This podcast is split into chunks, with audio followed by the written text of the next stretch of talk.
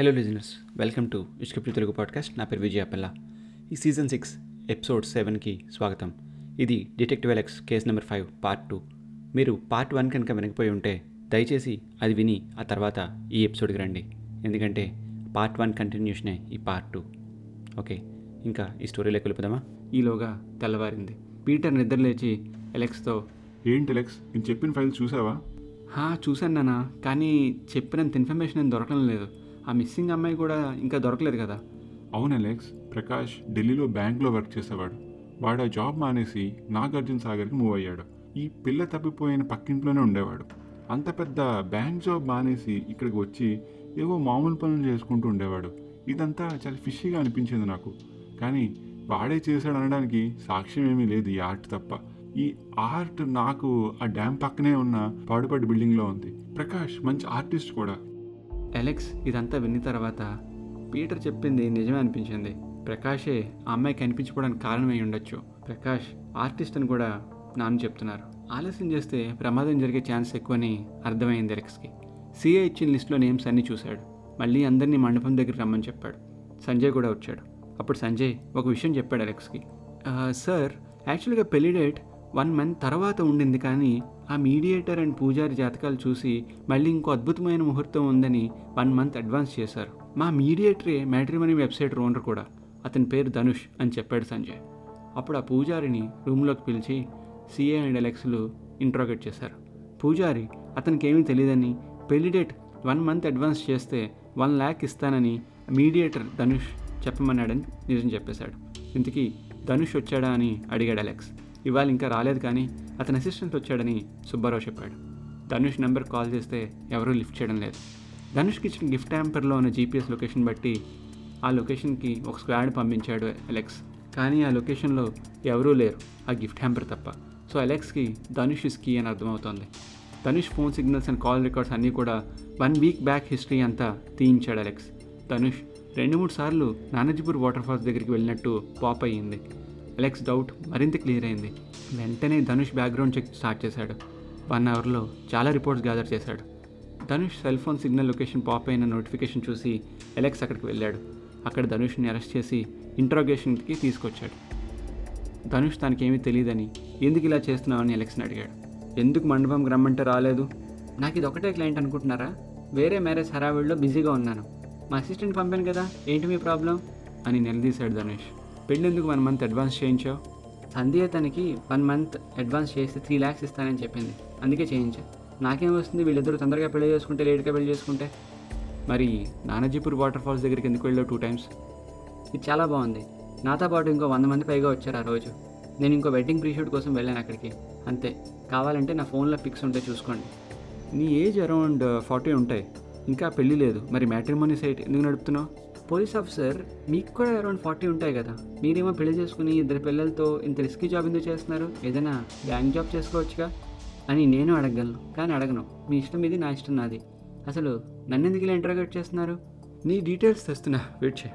నువ్వు website start చేసి 6 years అయింది. పెళ్ళిళ్ళు చేసిందేమో మాత్రం 30-40 కూడా లేవు. ఎందుకలా? నన్నేం చేయమంటారు, ఎవరిష్టం వాళ్ళది. నా వెబ్సైట్ కన్నా పాపులర్ వెబ్సైట్స్ ఇంకా చాలా ఉన్నాయి. అది నిజమేలే. మీ పేరెంట్స్ ఎక్కడున్నారు? నా చిన్నప్పుడే 2 చనిపోయారు. ఎలా చనిపోయారు? యాక్సిడెంట్లో చనిపోయారు. ఏ పోలీస్ స్టేషన్లో రికార్డ్ ఫైల్ చేశారు యాక్సిడెంట్ అయినట్టు? సార్, నా ఏజ్ అప్పుడు 10 ఇయర్స్. నాకేం తెలుసు ఇదంతా? ఓ, మరి నిన్ను ఎవరు పెంచారు? మీలాంటి పెద్ద మనసున్న వాళ్ళు ఎంతోమంది హెల్ప్ చేశారు నేను ఇంతవాణి చేయడానికి. అన్ని క్వశ్చన్స్కి బాగా ప్రిపేర్ అయ్యి వచ్చినట్టున్నావు ధనుష్. నిజం చెప్పడానికి ప్రిపరేషన్ అక్కర్లేదు, అబద్ధం చెప్పడానికి ఇన్ఫర్మేషన్తో పని లేదు. ఇంతలో సుబ్బారావు ఒక ఫైల్ ఒక ఫ్లాస్క్లో టీ తీసుకుని వచ్చాడు. అది చూసిన అలెక్స్ ఒక 2 మినిట్స్ ఫైల్ అండ్ ధనుష్ని చూస్తున్నాడు. అమ్మ నా ధనుష్, ఇంత ప్లాన్ వేసావా అని అన్నాడు అలెక్స్. ఏం ప్లాన్ సార్? నాకేం తెలీదు. పర్లేదు, నిజం చెప్పేస్తే నీకే బెటర్, శిక్ష తగ్గిస్తా. నీ డీటెయిల్స్ అన్నీ దొరికే మాకు. నాకేం అర్థం కాలేదు సార్. సరే, మీ నాన్న డేట్ ఆఫ్ బర్త్ చెప్పు. నాకు గుర్తులేదు సార్. చనిపోయిన డేట్ ఆర్ ఇయర్ ఏదైనా చెప్పు. అప్పుడు కొంచెం టెన్షన్గా చూశాడు ధనుష్. గుర్తులేదు సార్, బాగా చిన్నపిల్లవాడిని అప్పుడు. ఏమీ తెలియదు అంటున్నావు, అమాయకుడివి. సంధ్య డేట్ ఆఫ్ బర్త్ తెలుసా నీకు? తెలీదు సార్, కానీ ఇంకొన్ని డేస్లో బర్త్డే ఉందని విన్నాను. హో, విన్నావా? మీ నాన్న పేరేంటి? ఇంకా టెన్షన్ పడుతూ ధనుష్ ఏమీ మాట్లాడలేదు. ఏంటి టెన్షన్ పడుతున్నావా? ఇది చూడు, నీకేమైనా తెలుస్తుందేమో చెప్పు. 30 years బ్యాక్ మిస్సింగ్ కేసులో దొరికిన డీటెయిల్స్ ఇవన్నీ. అక్కడ ఈ ఆర్ట్ వర్క్ కూడా ఉంది. ఇదే ఆర్ట్ వర్క్ నేను నానాజీపూర్ వాటర్ఫాల్స్ దగ్గర చూశాను. చూడు ధనుష్, నువ్వు డిలే చేస్తే టైం వేస్ట్ తప్ప ఏమీ ఉండదు. మీ నాన్న చనిపోయిన డేట్ అండ్ ఇయర్, సంధ్య పుట్టిన డేట్ అండ్ ఇయర్ ఒకటే అని నాకు తెలుసు. నేను ఆల్రెడీ అన్ని డౌట్స్ కలిపేశాను. నాకు తెలియాల్సింది ఒకటే, నువ్వెందుకు చేస్తున్నావు ఇదంతా అని. ఇక్కడి నుండైనా నువ్వు చెప్తే చాలా బెటర్ అని 36 years బ్యాక్ మిస్సింగ్ కేసులో దొరికిన డీటెయిల్స్, ఆర్ట్ వర్క్ అదంతా చూసి అటు ఇటు బొర తిప్పుతూ నో నో నో నో అని గట్టిగా అరిచాడు. అలెక్స్, తప్పు చేస్తున్నావు. ఒక మహాయజ్ఞాన్ని అడ్డుకుంటున్నావు. అవునా? మరి ఫాస్ట్గా చెప్పేస్తే కలిసి వెళ్దాం యజ్ఞానికి. నీకు అర్థం కాదు అలెక్స్, నీకు చెప్పినా అర్థం కాదు. సెల్ఫిష్ పర్సన్ నువ్వు. నీలాంటి వాళ్ళ వల్లే ఇలాంటివి చేయడం తప్పడం లేదు. ఏంటో అది కొంచెం క్లారిటీగా చెప్తావా? చెప్తాను. అది 1973 ఒక కపుల్కి ఎంతగానో కష్టపడితే ఒక పాప పుట్టింది. అల్లారు ముద్దుగా పెంచుకుంటున్నారు. ఆ పిల్లకి దెబ్బ కూడా తగలకుండా కంటికి రెప్పలా కాపాడుకుంటూ వచ్చారు. 1982 ఒకరు తాగేసి రోడ్డు మీద కారు వేసుకొచ్చి ఆ పాప మీద నుండి కారు నడిపించాడు. అక్కడికక్కడే ఆ పాప చనిపోయింది. ఆ ఫ్యామిలీకి తీరని లోటు ఏర్పడింది. ఆ పాప జ్ఞాపకాలతో ఆ కపులు ఇద్దరు తీర్థయాత్రలు చేయడం మొదలుపెట్టారు. అప్పుడు హరిద్వార్ రిషికేశ్లో ఒక అఘోరా గురించి తెలుసుకున్నారు. చనిపోయిన వాళ్ళని తిరిగి తెచ్చే ఒక మహత్తర యాగం గురించి చెప్పారు. కానీ దానికి చాలా రూల్స్ ఉన్నాయి, అంత ఈజీ కాదు. తిరిగి ఇంటికి వచ్చారు. కానీ ఆ అమ్మాయి పదే పదే వారికి కనిపెడుతూ ఉండేది. కళ్ళ ముందే హ్యాపీగా ఆడుకునే పాప సడన్గా వదిలి వెళ్ళిపోవడం వారిని కుతిపేసింది. ఏదో ఒకటి చేసి మళ్ళీ ఆ అమ్మాయిని తిరిగి తెచ్చుకోవాలని ట్రై చేశారు.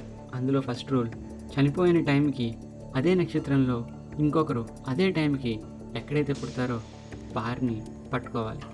అలా అదే నక్షత్రం అదే పాదం చనిపోయిన టైంకే పుట్టిన వ్యక్తిని సెలెక్ట్ చేసుకుని ఆ పాప పుట్టిన ఒక పుష్కరం తర్వాత, అంటే 12 years తర్వాత ఈ కొత్త బాడీలోకి ఆ పాప సోల్ని పంపించి ఆ పిల్లని బ్యాక్కి తెచ్చుకోవచ్చని తెలుసుకున్నారు. అలెక్స్ తన కనుబొమ్మలు ఎగరేస్తూ అలా షాక్లో వింటున్నాడు. ఇదంతా నాకు యాక్చువల్గా అంత క్లియర్గా అర్థం కాలేదు. డేట్స్తో ఎగ్జాంపుల్స్తో చెప్తావా? మీరేదో ఇంటెలిజెంట్ అనుకున్నా, ముందే చెప్పా కదా మీకు అర్థం కాదు ఇదంతా అని. సరే, ట్రై చేస్తాను, మీరు ట్రై చేయండి అర్థం చేసుకోవడానికి. ఆ పాప 1973 May 1st పుట్టింది అనుకుందాం. ఆ పాప 1982 June 1st చనిపోయింది అనుకుందాం. 1973 నుండి 12 years, అంటే 1985 May 1st కల్లా ఈ మహత్తర యాగం జరగాలి. ఈలోగా మనకు కావాల్సింది 1982 June 1st నాడు ఆ పిల్ల చనిపోయిన టైంకి ఆ పాప నక్షత్రం తిది పాదంలో పుట్టిన వ్యక్తిని మనం కనుక్కోవాలి. అలా పుట్టిన బాడీలోకి చనిపోయిన పాప ఆత్మని పంపిస్తే అందరూ కలిసి ఉండవచ్చును. అర్థమైందా? ఇది జస్ట్ బిగినింగ్ మాత్రమే. ఆ తండ్రికి సరిగ్గా అలాంటి మ్యాచ్ వెతికిన 1 yearకి దొరికింది. 1985 May 1st కల్లా కార్యం జరగాలి. ఆగాగో, ఇందాక నుండి కార్యం కర్తవ్యం అంటున్నావు కదా, ఏంటది? అదే ప్రాసెస్. అంటే ఆ బాడీని తీసుకువచ్చి పూజలు చేసి ఆ బాడీలో నుండి ఆత్మని పంపి మనకు కావాల్సిన ఆత్మని ఆక్యుపై చేయించాలి. చాలా పెద్ద ప్రాసెస్ ఇది. ఆ ప్రాసెస్ 1985 వర్కౌట్ కాలేదు. ఆత్మ రాలేదు, కానీ ఉన్న ఆత్మ పోయింది. పూజలో తేడా జరిగిందని అఘోరా చెప్పడంతో ఆ భార్యాభర్తలిద్దరూ ఆ బాడీని మాయం చేశారు. మళ్ళీ ఇంకో ప్రొఫైల్ వెతకాలి. 12 years వెయిట్ చేయాలి. ఈలోగా ఆ కపుల్కి ఇంకో బిడ్డ పుట్టింది. ఆ బిడ్డని అల్లారు ముద్దుగా చూసుకున్నారు. వారి స్ట్రెస్కి, టెన్షన్కి వైఫ్కి బాగా జాబ్ చేసింది. 1997 జరగాల్సిన కార్యం టైం దగ్గరికి వచ్చింది. ఆ టైంకే ఆమె అనారోగ్యంతో చనిపోయింది. ఇప్పుడు 1982 చనిపోయిన బిడ్డ కంటే అతని భార్యని తీసుకురావాలని అనుకున్నాడు భర్త. అందుకని 2009 కోసం వెయిట్ చేస్తున్నాడు. 1986 పుట్టిన బిడ్డ పెద్ద అయ్యేదాకా ఉంటానో లేనో అని డౌట్ రావడంతో ఈ ప్రక్రియ అంతా ఒక బుక్లో రాసి ఆ పిల్లాడికి ఇచ్చాడు. అలానే ఆ పిల్లాడికి చిన్నప్పటి నుండి జ్యోతిష్యం, జాతకాలు, గ్రహాలు, వాటి విలువలు, పంచభూతాలు, వాటి గొప్పతనాలని చెప్పాడు. భార్య చనిపోయినా డైలీ భర్తతో మాట్లాడేది. డైలీ 1-2 hours ఇద్దరు సరదాగా గడపడం ఆ కుర్రాడు చూసేవాడు. ఆమె ఆ కుర్రాడు కనిపించడం లేదు, కానీ భార్యాభర్తలిద్దరూ సాయంత్రం అయితే కబుర్లు చెప్పుకునేవారని అర్థమైంది. 2009 వచ్చింది, కానీ ఆ భర్త బతికిలేడు. వాళ్ళ అబ్బాయికి ఒంటరితనం అంటే ఏంటో అర్థమైంది. వాళ్ళు ఎందుకు మళ్ళీ ఆత్మలా ఉన్నారో, తిరిగి ఎందుకు ఒక దేహంలోకి ప్రవేశిద్దాం అనుకుంటున్నారో అప్పుడు ఆ కుర్రాడికి అర్థమైంది. ఇప్పుడు ఆ కుర్రాడికి అమ్మా నాన్న ఇద్దరు డైలీ కనిపిస్తున్నారు, మంచి చెడు చెప్తున్నారు. 2010కి టెక్నాలజీ పెరిగింది, జనాభా పెరిగింది, అలానే అవకాశం కూడా పెరిగింది. ఆ కుర్రాడు ఎవరో కాదు, నేనే. ఆ భర్త మా నాన్న ప్రకృతి ప్రకాష్, ఆ భార్య మా అమ్మ, మొదట చనిపోయిన పాప నా అక్క. టెక్నాలజీ డెవలప్ అవ్వడం ఒక విధంగా నాకు హెల్ప్ అయినా, ఇదిగో నేను జాగ్రత్తగా లేకపోతే నా గురించి అందరికి తెలిసే అవకాశం ఉందని నేను జాగ్రత్తగానే ఉండేవాడిని. ఫ్యామిలీ లేదు, రిలేటివ్స్ లేరు. ఒక మ్యాట్రిమోనీ వెబ్సైట్ పెట్టుకుంటే నాకు వాళ్ళ డేట్ ఆఫ్ బర్త్లు, నక్షత్రాలు, తిథులు అన్నీ తెలుస్తాయని ఇది స్టార్ట్ చేశాను. వావ్, ఏం ప్లాన్ వేశారో ధనుష్. మీ అమ్మ నాన్న ఇక్కడ కూడా వచ్చారండి పంపిస్తే ఏరి. నీకు ఎటకారంగా ఉంది కదా, వాళ్ళు మా ఇల్లు దాటి బయటికి రారు, ప్రక్రియ రోజు తప్ప. వాళ్ళ కోసం చాలామంది వెయిట్ చేస్తున్నారు. వాళ్ళు హెల్కి హెవెన్కి మధ్యలో ఉన్నారు, దాన్ని లింబో అంటారు. మరి డంబో ఎప్పుడూ వర్కౌట్ అవ్వని ఇలాంటి ప్రొసీజర్ని ఎలా నమ్మేవరా? అది పక్కన పెట్టు. సంధ్య ఎక్కడ? తను సేఫ్గానే ఉంది, డోంట్ వరీ. ఇంకో 2 డేస్లో ఆమె బర్త్డే కదా, అప్పుడు ప్రక్రియ స్టార్ట్ చేయాలి. సరే కానీ సంధ్యలోకి మీ అక్కన, మీ అమ్మనా, మీ నాన్న ఎవరిని తీసుకెళ్దామని నీ ప్లాను? అలా ఎవరిని పెడితే మనం లోపల తీసుకురాలేము. సంధ్య డేట్ ఆఫ్ బర్త్కి మా నాన్నగారి డెత్ డేట్కి సరిపోతుంది, అందుకని ఆమె బాడీలోకి మా నాన్నగారి ఆత్మ తీసుకొస్తాను. ఆ తర్వాత నెమ్మదిగా అమ్మని కూడా తీసుకురావాలి. ఓహ్ బాగుందిరా. సో 1985లో మిస్సింగ్ కేసులో ప్రైమ్ సస్పెక్ట్ ప్రకాష్ మీ నాన్న, అతనే హంతకుడు కూడా. కూల్. ఒక కోల్డ్ కేసు కూడా సాల్వ్ అయింది నీ వల్ల. అలా అనకు. ఒక డాక్టర్ నిర్లక్ష్యం వల్ల పేషెంట్ చనిపోతే ఆ డాక్టర్ని ఎందుకు హంతకుడు అని నిందవేయరు? డాక్టర్ తిరిగి వచ్చి కాంప్లికేషన్స్ వల్ల చనిపోయాడు అంటే నమ్మేస్తాం. ఇది అంతే. భగవద్గీతలో కూడా ఉంది కదా, పుట్టినవాడు గిట్టక మానడు, గిట్టినవాడు పుట్టక మానడు. నువ్వు క్రిస్టియన్ కదా, నీకు తెలియదులే. అవునరా బాబు, నువ్వు మేధావి కదా. కానీ అదే భగవద్గీతలో మనిషిగానే పుట్టాల్సిన అవసరం లేదు, చీమో దోమో గాడిదో ఇలా ఏదైనా పుట్టవచ్చని ఉంది కదా. మరి ఆ యాంగిల్లో ఏమైనా రీసెర్చ్ చేసావా? ధనుష్ ముఖం మాడిపోయింది, కన్ఫ్యూజన్లో ఉన్నాడు. అలాంటి జన్మ ఎత్తడానికి వారే పాపం చేయలేదు. ఓహ్ సరేరా, కోర్టు ఎలా చెప్తే అలానే డిసైడ్ అవుదాం. నేనేమీ నీకు శిక్ష వేయను, వాళ్ళే డిసైడ్ చేస్తారు. నేను ఇప్పుడు చెప్పిందంతా కూడా కోర్టులో ఒప్పుకుంటానని ఎందుకు అనుకుంటున్నావు? నీ దగ్గర డేట్ ఆఫ్ బర్త్ ఒక్కటే ప్రూఫ్ ఉంది, దాంతో ఈ థియరీ ఏమీ ప్రూవ్ చేయలేవు. సరైన సాక్ష్యాలు లేకపోతే నన్ను 24 అవర్స్లో రిలీజ్ చేయాలి. ఈ 4 గోడల మధ్య చెప్పింది నీ క్లారిటీ కోసం. మీ నాన్నలా రిజాల్వ్ అవ్వలేదని మైండ్ పాడు చేసుకోకు, లైట్ తీసుకో. నిజమేరా, నువ్వు చెప్పేదంతా కూడా నేను ప్రూవ్ చేయలేను, కానీ నువ్వే ప్రూవ్ చేస్తావు. ఎలా అంటే అని చెప్తూ సుబ్బారావు తెచ్చిన టీ ఫ్లాస్క్లో ఉన్న కెమెరా అండ్ మైక్ చూపించాడు.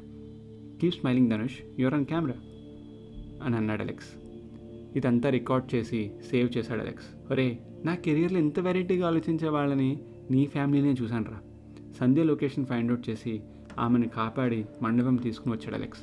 ఈ న్యూస్ తెలిసిన జనం అంతా షాక్ అయ్యారు. ఈ జనరేషన్లో కూడా ఇలాంటి నమ్మేవాళ్ళు ఉన్నారా అని ఆశ్చర్యపోయారు. అలెక్స్ ఇంటికి చేరగానే అసలు ఎవడరా ఈ పిల్లోడు, వీడికి ఆ పాత కేసుకి లింక్ ఏంటి, ఏం పోయే కాలం వచ్చిందిరా వీళ్ళకి ఇలా చేస్తున్నాడు అని పీటర్ అన్నాడు. అప్పుడు అలెక్స్, నాన్న పోయిన కాలంలో పోయిన వాళ్ళని తిరిగి తీసుకుని వద్దామనే పిచ్చి ప్రయత్నం నాన్న. ఉన్న టైంని ఎంజాయ్ చేయకుండా పోయిన దాని గురించి ఆలోచించి ఉన్నది కూడా పోగొట్టుకోవడం తెలుసులా ఉంది వీళ్ళకి. ఇట్స్ ఓకే నాన్న, అంతా సాల్వ్ అయింది. ఇప్పుడు కాసేపు పడుకుంటాను, లేచాక మాట్లాడదాం అని అలెక్స్ రిలాక్స్ అయ్యాడు. ఈ విధంగా అలెక్స్ ఒక కోల్డ్ కేసుని, కరెంట్ కేసుని సాల్వ్ చేశాడు. చనిపోయాక ఏమవుతుందో ఎవరికి తెలియదు, ఎవరూ చూడలేదు. వారి ఇమాజినేషన్స్తో ఒక యమలోకం, ఒక స్వర్గం, మధ్యలో లింబో, ఆత్మ, దెయ్యం అంటూ చాలా కాన్సెప్ట్స్ మనకి మనమే క్రియేట్ చేసాం. వాటి చుట్టూ రియల్ లైఫ్ స్టోరీస్ యాడ్ చేసాం. కరెంట్ జీవితంలో స్పైస్ లేనట్టు తెలియని, కనిపించని, అందుచిక్కని వాటి కోసం పాకులాడుతున్నాం. ప్రజెంట్ అంటే గిఫ్ట్. నీకో ప్రజెంట్ తెచ్చామంటారు కదా, అలాంటి గిఫ్ట్ని వదిలి అయితే పాస్టో లేకపోతే ఫ్యూచర్ గురించో ఆలోచించి ప్రజెంట్ అనే గిఫ్ట్ని ఎంజాయ్ చేయడం మానేసి చిన్న చిన్న వాటి కోసం మూడ్ ఆఫ్ అవుతూ ఉంటాం. భవిష్యత్తు గురించి ఎక్కువ ఆలోచించేవాడికి భయం ఉంటుంది, గతం గురించి ఎక్కువ ఆలోచించేవాడికి బాధ ఉంటుంది, వర్తమానంలో జీవించేవాడికి ఆనందం ఉంటుంది. ఇదండి ఈరోజు స్టోరీ. మరొక రోజు మరో స్టోరీతో మళ్ళీ కలుద్దాం. అప్పటిదాకా చెప్పు.